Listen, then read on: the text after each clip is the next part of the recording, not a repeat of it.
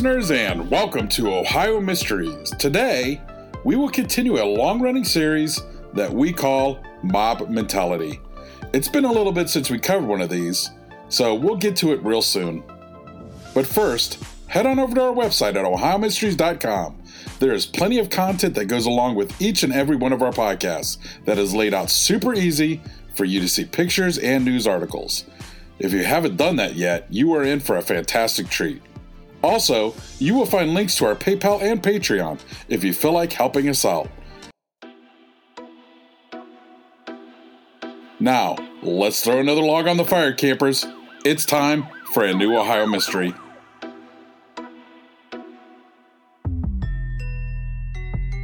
I'm your co host, Steve Yoder, and with us, as always, is our storyteller and journalist, Paula Schleis, who spent some 30 years telling these kinds of stories for the Akron Beacon Journal.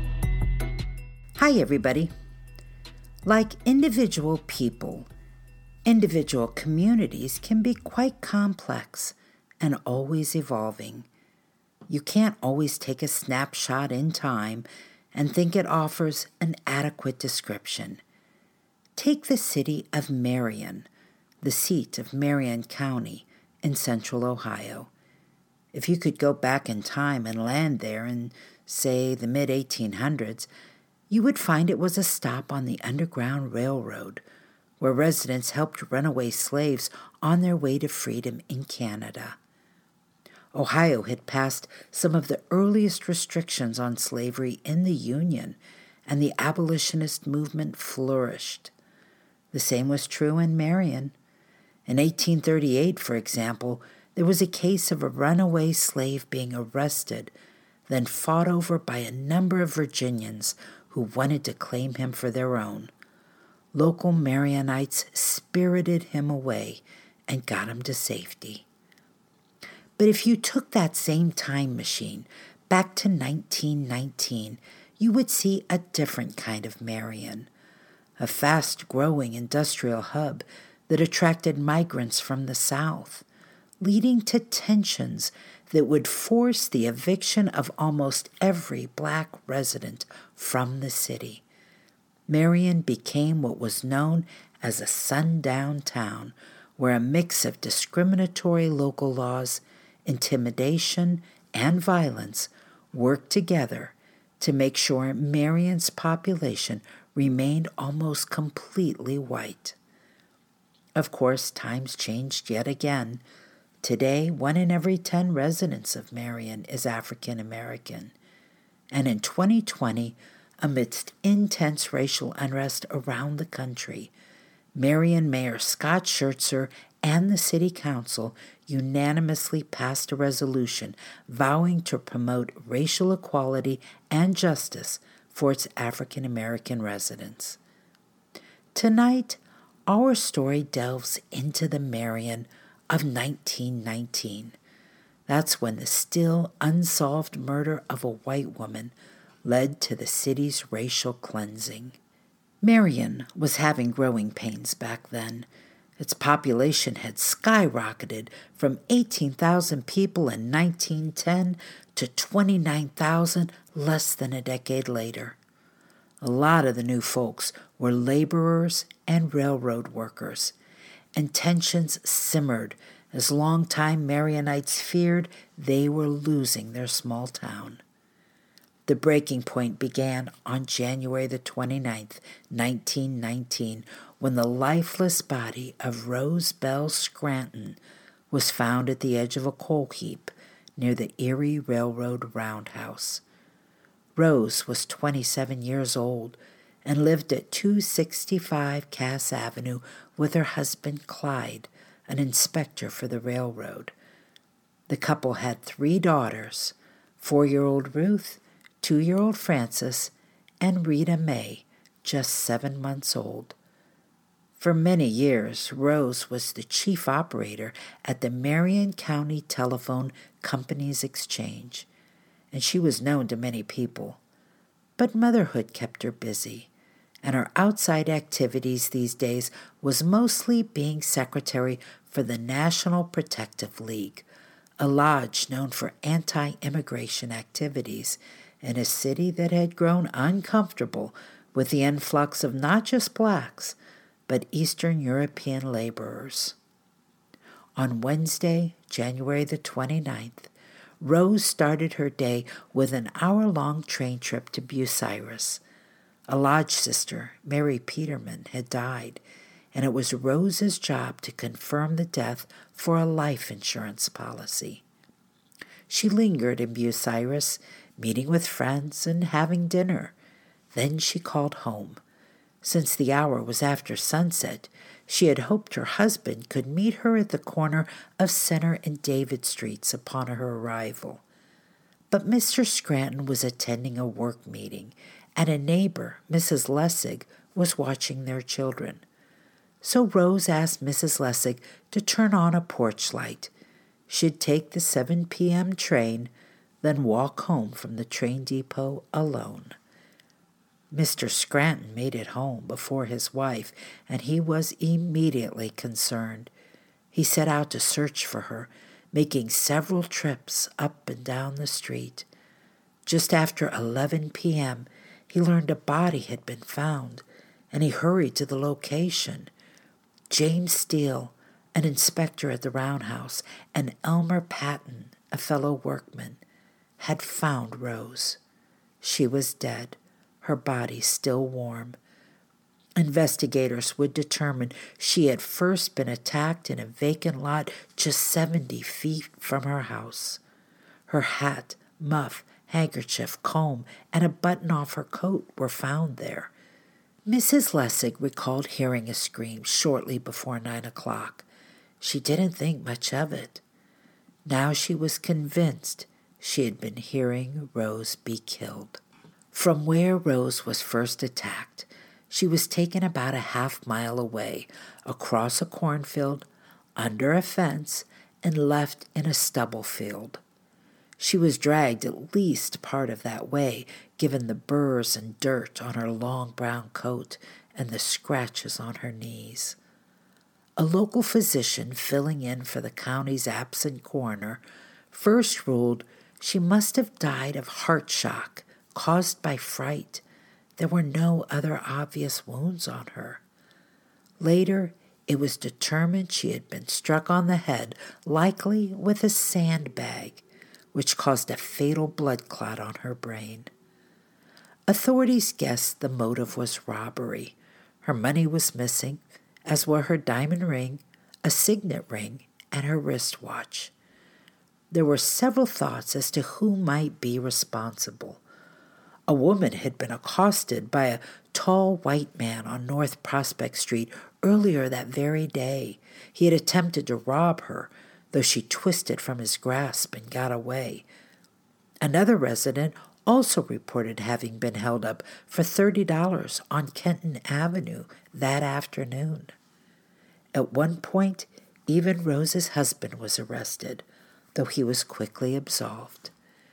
There was never an indication the police ever looked at people who might have had a grudge against Rose for her anti immigrant activities. Instead, police narrowed their focus to just one group black railroad workers. There was an extensive amount of grease on Rose's body, which led them to suspect the killer worked for the railroad. And even though there were white railroad workers, they concentrated on a camp of Southern laborers that had been brought in by the Erie. At least a dozen black men were arrested, but let go in turn when their alibis or lack of evidence cleared them. Now, railroad workers responded to this by making it clear how much they were appalled by the murder. They threatened to roast the killer alive, and they kept a fire burning in an engine just in case they caught him before the police. Throughout all of this, the Marion Star, a newspaper owned by U.S. Senator Warren G. Harding, pleaded with citizens to remain calm and let the justice system do its work. Harding, by the way, would campaign for president from the front porch of his house the following year and move into the White House in 1921. Editorials in his paper, which had black employees, by the way, reminded its readers that Marion was changing and growing and should expect the kinds of problems bigger cities faced, and that they were past the days when vigilantes would lynch suspects and risk killing an innocent man. And, truth be told, Marion was fairly calm and seemed to be willing to allow the police to do their work. But police always feared that a mob was inevitable if they didn't show progress on the case. And that fear became reality four days after Rose's murder when there was a second attack. History is complicated. The story of human progress is long, messy, and riddled with controversies big and small. On Conflicted, we dive headfirst into history's most infamous events and contentious figures. We try and untangle the good from the bad, the fact from the fiction, and the monsters from the misunderstood. Was Genghis Khan a murderous butcher or a civic pioneer? Did the Allied powers go too far in firebombing the German city of Dresden at the twilight of World War II? And how did the Marquis de Sade acquire such a sinister reputation? And was any of it true? These are just a few of the tough questions we wrestle with and investigate on Conflicted. So if you love history or just enjoy a good story, please join me, your host, Zach Cornwell, for a fascinating new topic each and every month. Conflicted, a history podcast, is available on Spotify, Apple, or wherever else you get your podcasts. I hope to see you soon.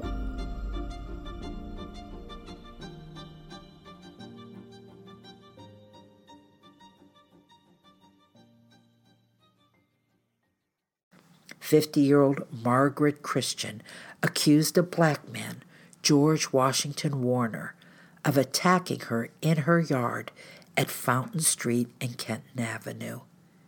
She was returning home from caring for a sick neighbor and had taken just a couple of steps into her yard when she was jumped. Her daughter and a neighbor responded to her screams, and the assailant fled.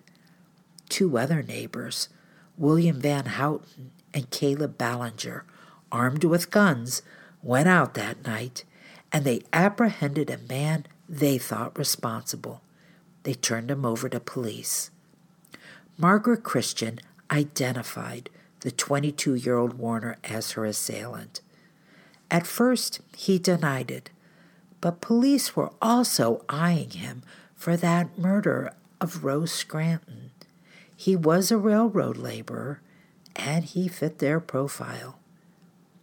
As the evening wore on, townspeople began to assemble outside the Marion police station, demanding action. Police quickly whisked Warner out of town for his own protection. They took him to the jail at Mount Gilead in Morrow County.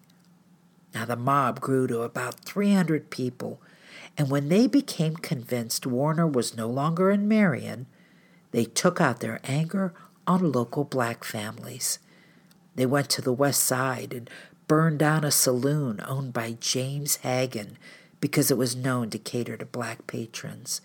They went into black neighborhoods and terrorized them, breaking windows of houses where families had barricaded themselves in. The next morning, on February the 3rd, handwritten warnings were posted all over town telling black residents to get out of the city by 6 p.m. Black property owners went to the city hall and implored the mayor to intervene. They were told the mob probably didn't mean law abiding black people, probably just those railroad camps. But the mob was still wreaking havoc. A group within the mob, a dozen military veterans, some of them dressed in their old uniforms, heard Warner had been transferred to Mount Gilead and they hurried to the jail there. When the men arrived and insisted the Morrow County Sheriff let them in, Sheriff Van Atta said, I am not exactly in the habit of showing visitors through the jail at this time of night. If you'll come back in a little while when I get my clothes on, I'll let you in. The men backed off for a time, and that gave just enough time for the sheriff to call a dozen prominent men in Mount Gilead, deputize them over the phone, and ask them to hurry to the jail. It also gave him time to get Warner away, and they took him to the Mansfield Reformatory. Now, those new deputies were in position when the mob members returned, and they promptly arrested them all. The men were later fined for their behavior. Back in Marion, the placards all around town ordering black residents to leave did its work. The Marion Star reported that overnight, some 200 black families fled for their lives, leaving behind their property and their possessions. Marion had become an all white community. Prosecutors wanted the Margaret Christian case put behind them quickly, so Warner was brought back to a Marion courtroom to stand trial for that attempted robbery. He ended up pleading guilty. He was immediately sentenced to 15 years and taken back to Mansfield. But as to the murder of Rose Scranton, he provided the prosecutor with the names of two men who could vouch that he was in Galion the night Rose was killed, and his alibi held up. Throughout this entire affair, Marion Mayor A.J. Sauter seemed to minimize the seriousness of what was happening in his town. He referred to the eviction as a request for black families to leave. Well, after the exodus, the mob disbanded and order was restored the Erie Railroad dismissed about a hundred black employees of the roundhouse. Many of the newly employed were too frightened to even return and collect their final paycheck. Marion wasn't the only city dealing with racial unrest that year. 1919 was the year of Red Summer, when more than three dozen cities had racial riots from late winter into early autumn. Marion kept black families from moving back into town for many years. It became a sundown town. That term, by the way, was shorthand for don't let the sun go down on you while you're here. According to a book by James Loewen called Sundown Towns, Ohio had half a dozen of these kinds of communities over the years. I thought I'd share the list with you. In addition to Marion, Fairborn in southwest Ohio's Greene County. In modern days, Fairborn is home to many blacks, including a great deal of students from nearby Central State, a historically black university.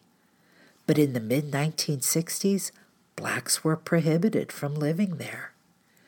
Green Hills, a village in Hamilton County, in the 1930s that village restricted minorities from purchasing homes in the village. Reading, Ohio, another suburb of Cincinnati, prohibited blacks from living there or being within city limits after dark. Census records show no blacks lived in Reading from 1860 to 1960, an entire century. Waverly, in south central Ohio's Pike County, was another sundown town as early as the 19th century. The town had no residents of color, and the Ku Klux Klan had a large presence there. And there's this surprising example from Northeast Ohio. Niles in Trumbull County and the birthplace of America's 25th president, William McKinley. They maintained a sign near the Erie Depot in the early 20th century telling people of color not to let the sun set on their heads while they were in town. And now a word from our friends and fellow podcasters over at Forgotten News Podcast who've been kind enough to share several episode suggestions with us, like tonight's story. Wait a minute. Have you heard the strange and unusual stories of the Forgotten News Podcast. Hello, everyone. This is Jim. This is Kit Karen. We host the Forgotten News Podcast. On our show, we tell true stories from history, but not the stories you learned in school. We tell stories that are obscure, Mysterious. weird. Wild. For example, the teenage girl who committed the last stagecoach robbery in the United States in 1899. The really dumb gang of crooks who unintentionally kidnapped the lieutenant governor of Idaho in 1929. The group of old ladies in 1893 who would secretly go out at midnight to catch stray cats and then, um, speed up their journey to heaven. The farmer who vanished into thin air in front of witnesses as he simply walked across his empty dirt yard in 1889. So, on any given episode, our stories might be serious, silly, or sad. but they will always be true. So, now you know pretty much everything about what to expect if you listen to the Forgotten News podcast. We think you'll like it. So please give us a try. We can hardly wait to have you be part of our audience. Bye. And remember, history is no mystery. That's it for tonight, listeners. For photos, news clippings, and more on this and every episode, hop on over to our website, ohiomysteries.com. Thank you for joining us, and we'll see you here back next week for another episode of Ohio Mysteries.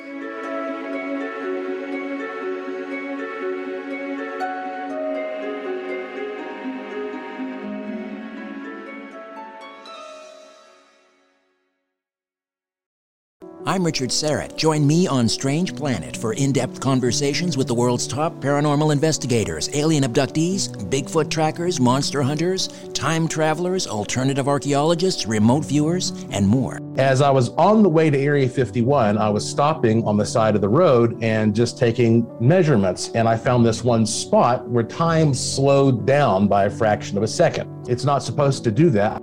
From the two big categories animal mutilations and human abductions. You have to conclude that genetic material is being harvested. Well, I reached for a rifle and uh, I, I turned and looked, and it was it was already moving away, and it was descending the bluff. Uh, there's no way any human could have went down it. It was probably a 75 degree angle straight down, almost.